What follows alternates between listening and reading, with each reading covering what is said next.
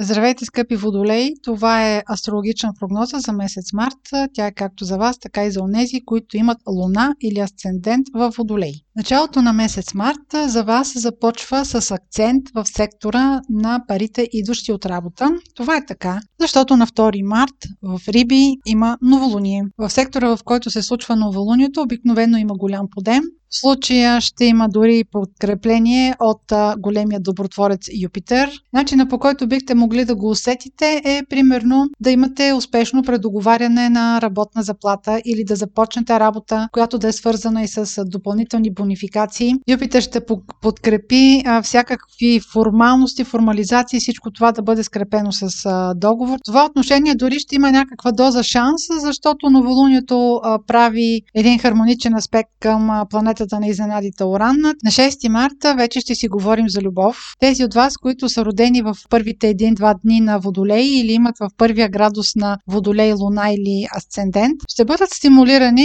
да преосмислят или да преформулират своите любовни взаимоотношения, защото планетите на любовта, Марс и Венера, ще бъдат в този първи градус на водолей и ще стимулират формулирането на взаимоотношенията в един сравнително дълъг период от време. Тук ще установите, че имате нужда от повече свобода във връзката ви и че физическата близост далеч не ви е достатъчна. Но планетите на любовта, Марс и Венера, няма да приключат до тук определянето на взаимоотношенията. На 19 март Венера ще направи един провокативен аспект към планетата на изненадите Уран. Това може да бъде някакъв конфликт, който да имате с член от вашето семейство или с най-близкото ви обкръжение. Венера има отношение и към любовта, и към парите, така че може да има някаква форма на разбирателство по този въпрос. Това най-вече ще го сетят тези от вас, които са родени между 30 януари и 1 февруари или имат около 12 градус на водолей, луна или асцендент.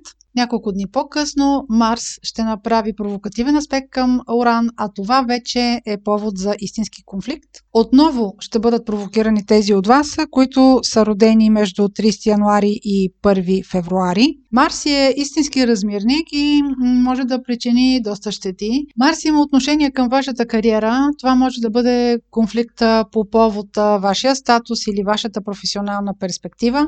Вие може да решите да предприемете някаква значителна промяна относно вашия прогрес и вашите перспективи, но това общо взето ще стане доброзорно. Също така, Марс в позицията, в която се намира, може да причини по невнимание злополука с някаква машина или с остър предмет. Това би бил един добър момент да прегледате колата си, да сдържате също така емоциите си на път, да не попадате в провокирани конфликти. Това отново ще важи с по-голяма сила за тези от вас, които са родени между 30 януари и 1 февруари. И отиваме при последния акцент на месец март. Това е пълнолунието на 18 март в Дева. Във вашия случай това е вашия финансов сектор. Там, където попада пълнолунието, обикновено идва някакъв завършък или реализация на плановете или получавате отговор за нещо, което отдавна сте чакали. Това може да бъде във вашия случай, ако примерно сте очаквали някаква информация за инвестиция, или очаквате отговор за финансиране, от което имате необходимост. Също така може да бъде някакъв финансов бонус, който